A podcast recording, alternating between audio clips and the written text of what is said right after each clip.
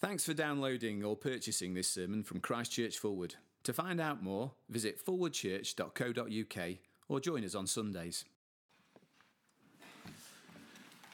Our reading this evening is taken from Philippians chapter 3, verses 1 to 11, and can be found on page 1180 of the Church Bibles.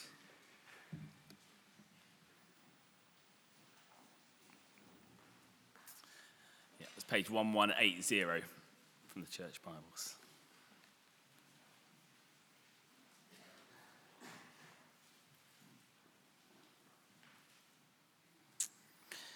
Philippians 3, verse 1.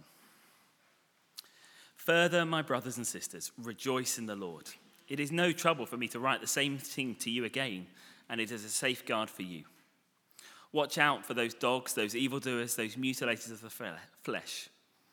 For it is we who are the circumcision, we who serve God by his Spirit, who boast in Christ Jesus, and who put no confidence in the flesh though I myself have reasons for such confidence.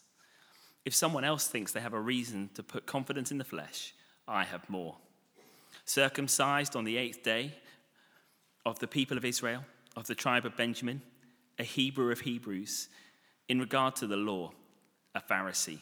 As for zeal, persecuting the church. As for righteousness based on the law, faultless.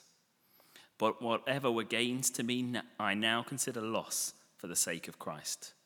What is more, I consider everything a loss because of the surpassing worth of knowing that Christ Jesus, my Lord, for whose sake I have lost all things. I consider them garbage that I may gain Christ and be found in him, not having a righteousness of my own that comes from the law, but that which is through faith in Christ, the righteousness that comes from God on the basis of faith I want to know Christ, yes, to know the power of his resurrection and participation in his sufferings, becoming like him in his death, and so somehow attaining to the resurrection from the dead. This is the word of the Lord.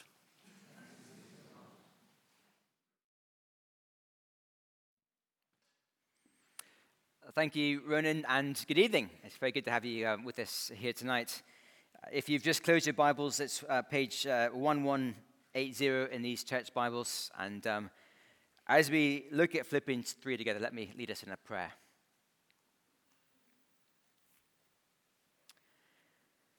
Our Father in heaven, uh, we thank you for these precious words, words that take us right to the hearts of what Christ has done for us. Father, please help us tonight by a deep work of your Spirit that we might, with Paul, prize knowing Christ above all things. In his name we pray. Amen. Over the last few years, I've reached the age where I start going back to check if the door is locked.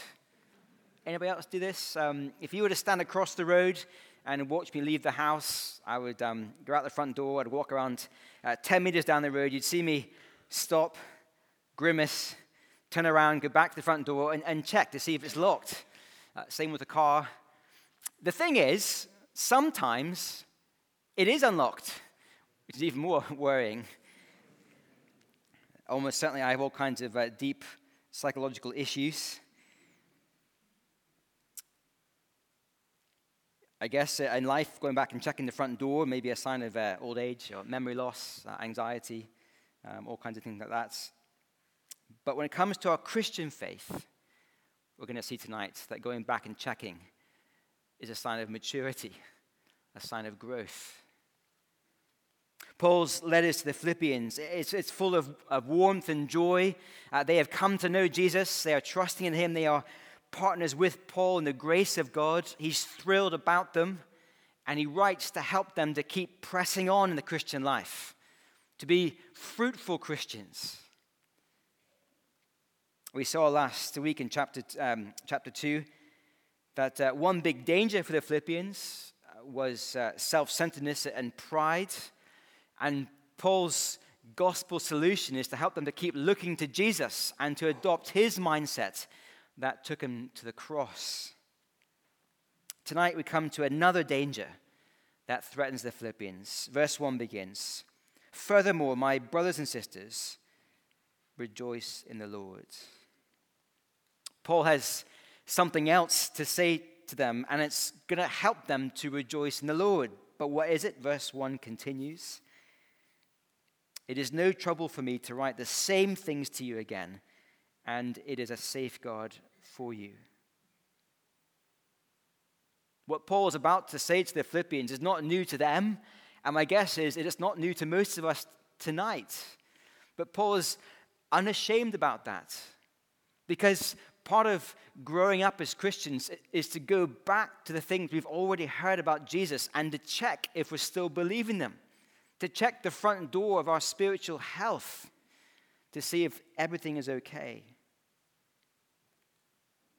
And the danger for the Philippians is that they might begin to think Jesus is not enough. That they need Jesus plus something else. For us here tonight, uh, we stand 2,000 years after the Philippians. We live in a different time, different circumstances. Some of the presenting issues will be different. But I think we'll see the same danger is there for each one of us as Christians tonight. And we need to keep going back and checking the front door of our spiritual hearts. Are we still safe in Christ? Two points for us tonight. The first, remember, Christ alone brings true belonging. Let's pick it up in verse 2. Watch out for those dogs, those evildoers those mutilators of the flesh. I've got a dog. I like dogs. Um, I don't think Paul is being down on our furry friends, but he is speaking into a huge tension that existed back in his day the tension between Jews and Gentiles. And that tension persisted even after they became Christians, even between Christian Jews and Christian Gentiles. Uh, we know from elsewhere in the Bible that um, some Jewish converts to Christ were going around after Paul telling Gentile Christians that if they really wanted to grow up and to really truly belong amongst the people of God, then they had to start behaving like Jews. They had to start following all the Old Testament Jewish laws. And it's very subtle because these Jews weren't denying Christ, they were just saying he's not enough. It's Christ plus. Here in Philippians 3, it's Christ plus circumcision.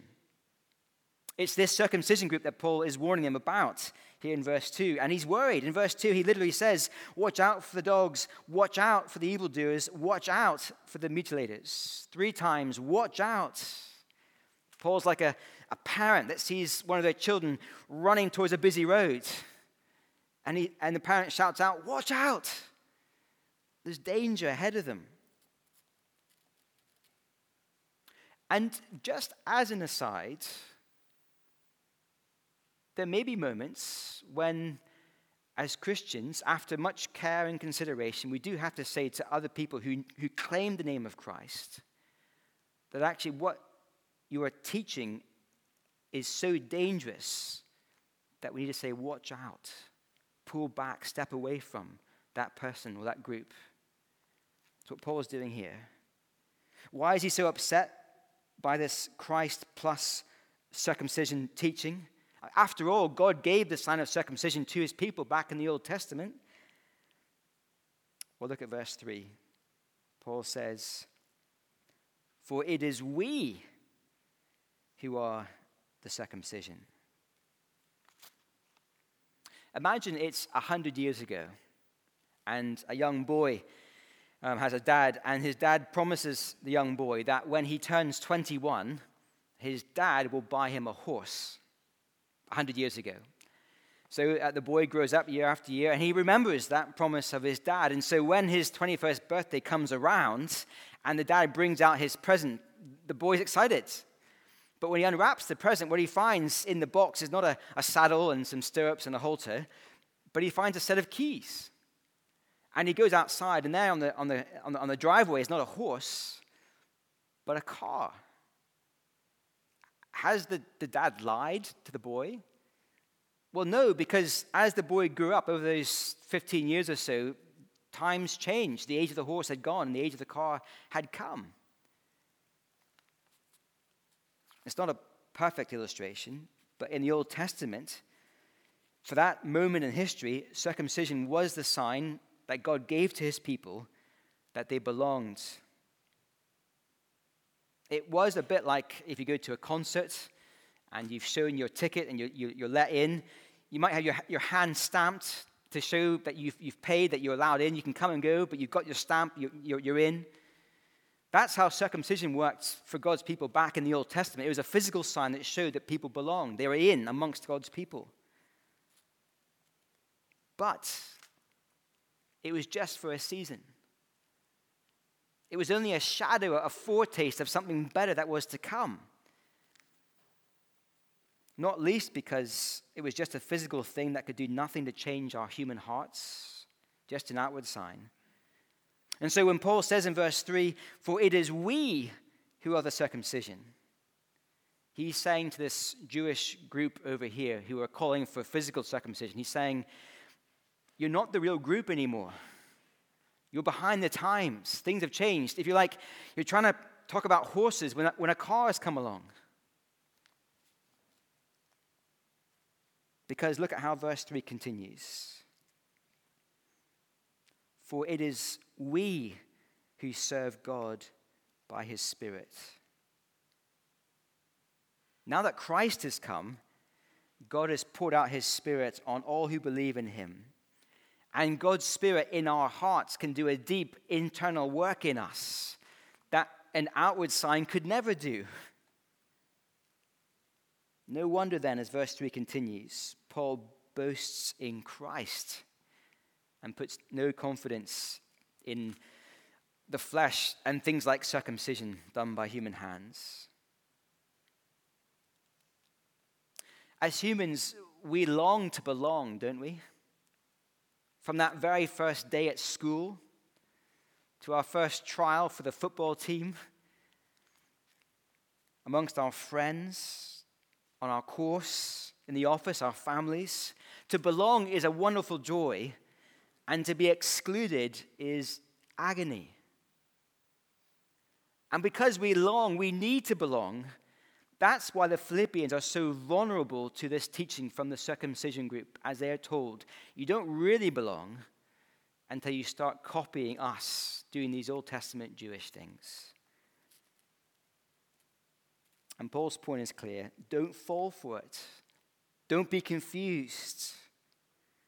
Christ alone brings true belonging.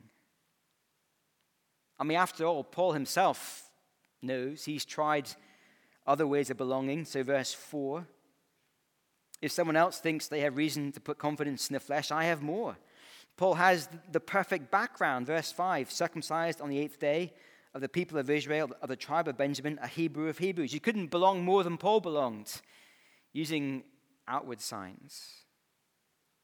He has the perfect behavior. Verse 5 continues in regard to the law, a Pharisee. As for zeal, persecuting the church. As for righteousness based on the law, faultless. Paul's not saying he was sinless, but he was saying that as the law was interpreted in his day, he could say with integrity he had kept all the law.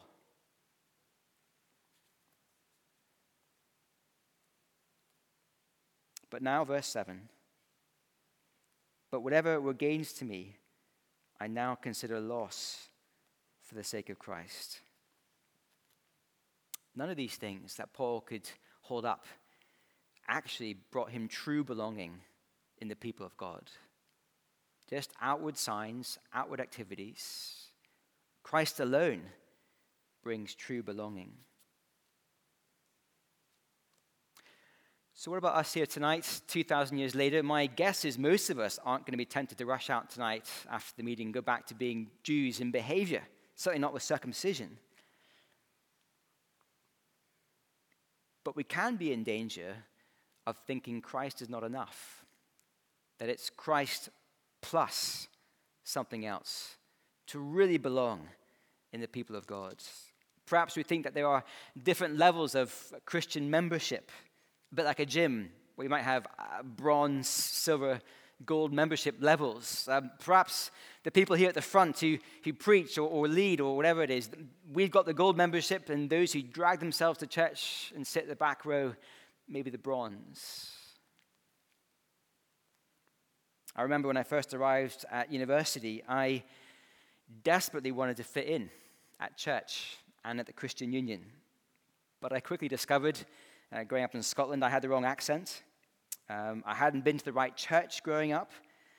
I then started hearing about these summer camps.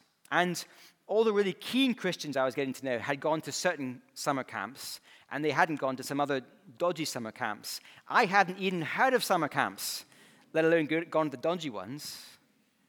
And as they talked and compared notes, I just felt like I was a complete outsider. The wrong accent, the wrong church, the wrong background, the wrong camps. I wonder what it is for us.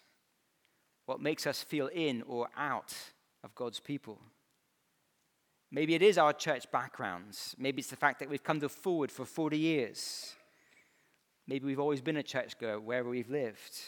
Maybe our dad was the church warden back in the day. Maybe we've been baptized. Maybe we know long Bible words like righteousness. More on that in just a moment or we've read big Christian books. Maybe it's how we dress.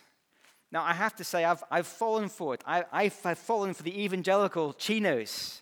And actually, so is Justin, which is great. Look, we're, we're together. I've worked out how to belong by wearing the right clothes, my shirt, my jumper, my chinos. I'm sorry, I have, I have fallen for it.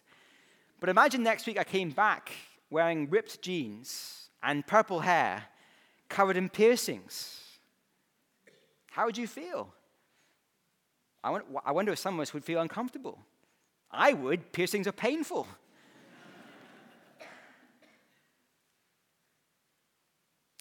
Philippians 3 is a sobering reminder that humans are so very good at forming tribes and cliques based around something other than Christ. And so I wonder when is the last time you've gone back and checked the front door of your hearts? Friends, where is your confidence that you belong in the people of Christ? Christ alone brings true belonging. Second, Christ alone brings true righteousness. I'm going on holiday in a few weeks' time and I'm going to attempt to cross a national border. Um, I expect that when I get there, I'm going to be confronted with some kind of border control person, and they're going to ask for evidence to show that I'm allowed to pass from one country into the other country. And it's kind of down to the border police to decide what evidence they need to be convinced that I'm allowed into the country. It's not down to me. I think they're going to ask for my passport. But imagine if, as we rolled up to the border, um, I didn't show them my passport. Instead, I showed them some car snacks I brought for the journey and said, Look how good the car snacks are. Let me through. It's not going to work, is it? It's not down to me to decide, it's, it's their call. And when it comes to entry into God's people, God is the one who's allowed to decide who gets in and on what basis. It's not down to us. And the Bible is very clear that only a righteous person is allowed into the people of God. That is, a person who has perfectly met God's holy standards. And here in Philippians 3, Paul describes two mutually exclusive ways to be righteous. We've already seen the first, verse 6. Paul says of his old life, as for righteousness based on the law, faultless. If ever a person could be righteous by keeping God's law, Paul was the man. But it didn't work. Verse 7 again. But whatever were gains to me, I now consider loss for the sake of Christ. And in case we've missed the point, Paul amps up the volume. Verse 8 What is more, I consider everything a loss because of the surpassing worth of knowing Christ Jesus my Lord. I consider them garbage that I may gain Christ. It's strong stuff. The word garbage could also mean dung. The problem is not with God's law. God's law is good and perfect. No, the problem is that Paul couldn't actually keep it. All his efforts to keep the law are the things that are dung.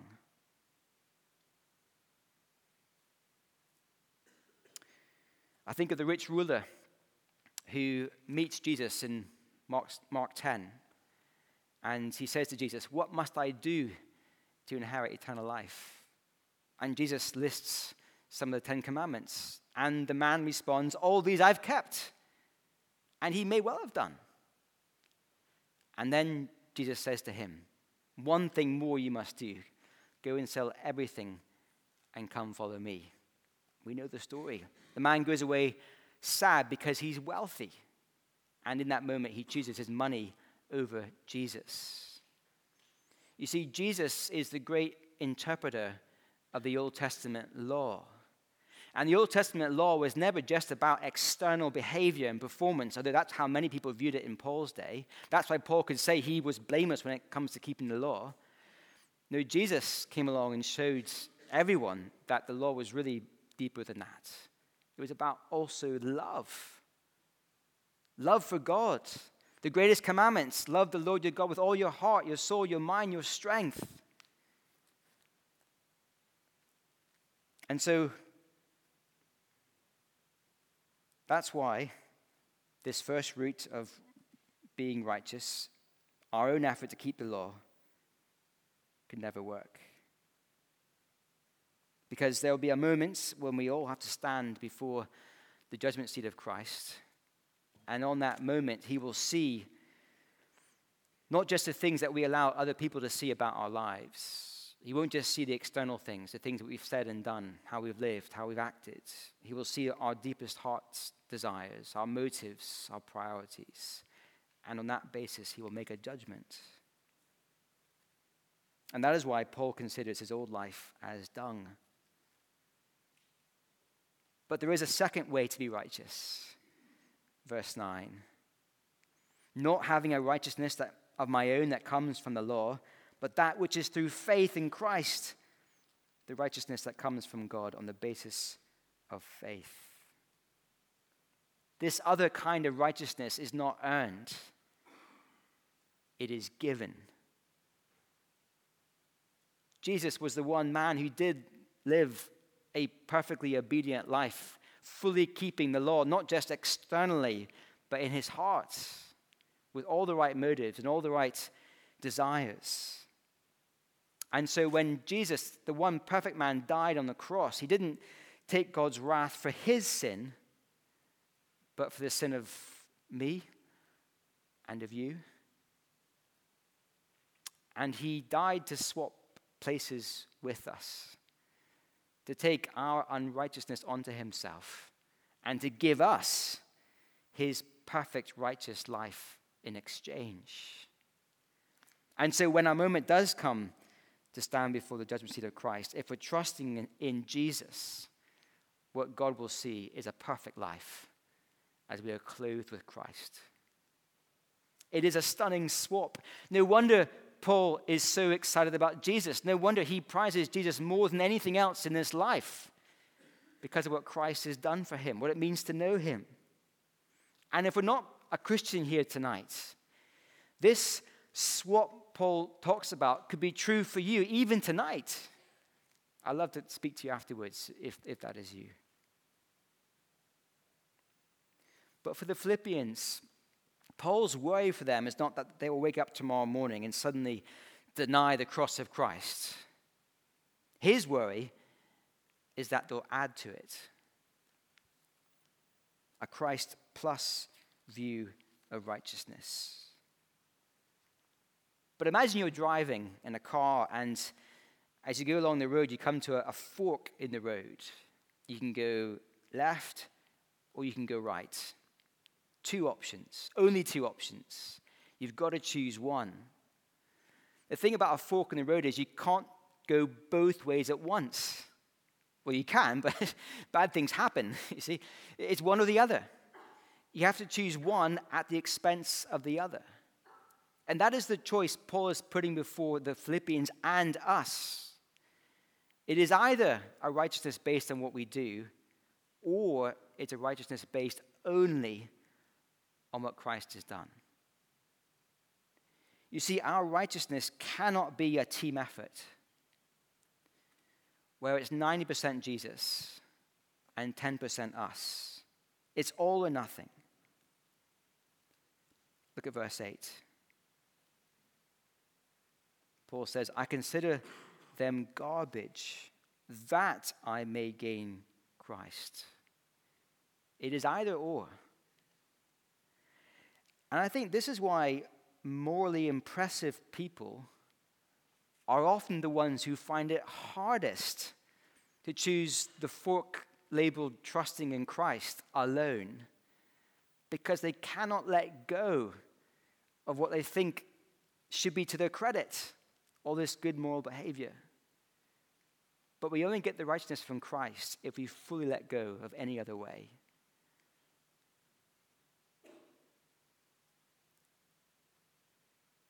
If we've been a Christian a little while, I think it's unlikely that we'll wake up tomorrow morning and suddenly reject Jesus. Suddenly reject his death on the cross in our place. I don't think it'll happen that way. I think the much more likely danger for each one of us is that it'll be Christ plus something else. Christ plus our good Christian behavior. Christ plus anything that we think might impress God. And just um, in the last um, five minutes or so, um, I want us to come back and, and just check the front door of our hearts one more time.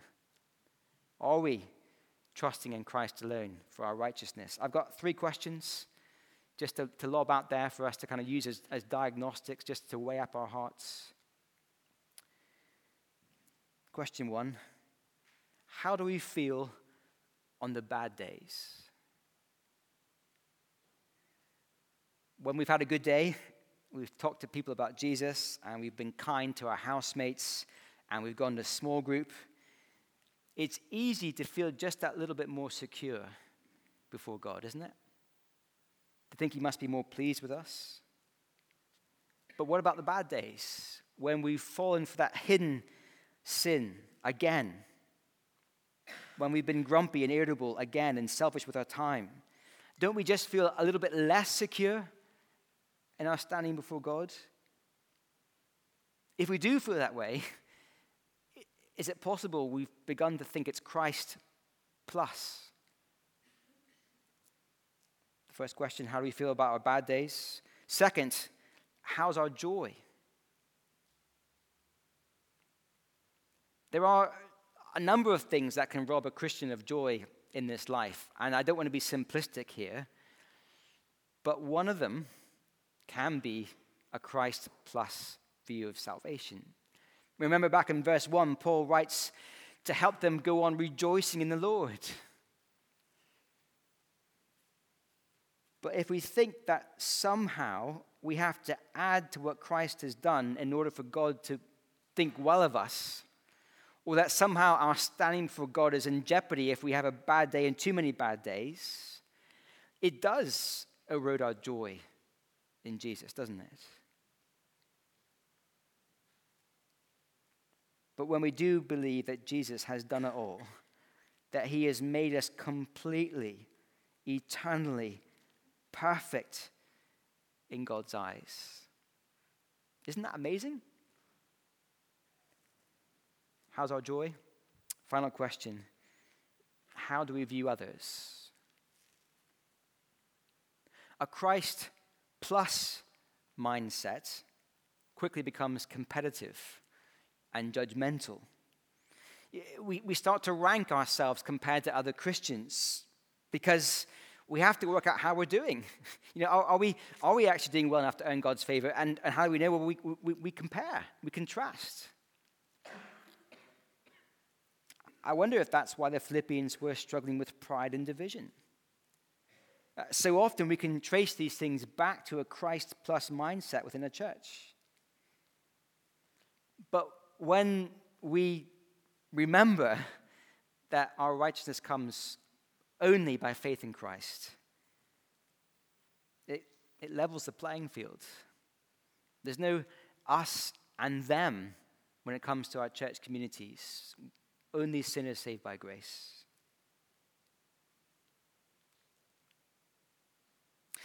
As we finish, Paul is not saying that the Christian life should be full of complacency and coasting, far from it. He says in verses uh, 10 and 11 that there's a life to be lived. I wish we had more time to look at these verses. But in verse 10, it's all about knowing more of Jesus. And he explains what that means knowing more of his resurrection power, uh, following a life shaped like Jesus, uh, willing to suffer and even die for the sake of others. The word for that kind of life is sanctification. Or verse 11, Paul talks about glorification. Uh, he doesn't know when his moment will come, when he'll be raised to eternal life with Christ. The uncertainty is not what will happen. It's more just he doesn't know how he's going to get there, whether he'll die in prison or not. He's just not, not, he's not quite sure about the process. He knows what the ending will be resurrection life, glorified. We'll think much more about these two things next week. But just see tonight that verses 10 to 11 come after verse 9. The Christian life we have to live of sanctification, of, of glorification, this call to follow Christ, it all flows out of knowing that we are made righteous in Christ. Christ alone brings true righteousness. Let me pray.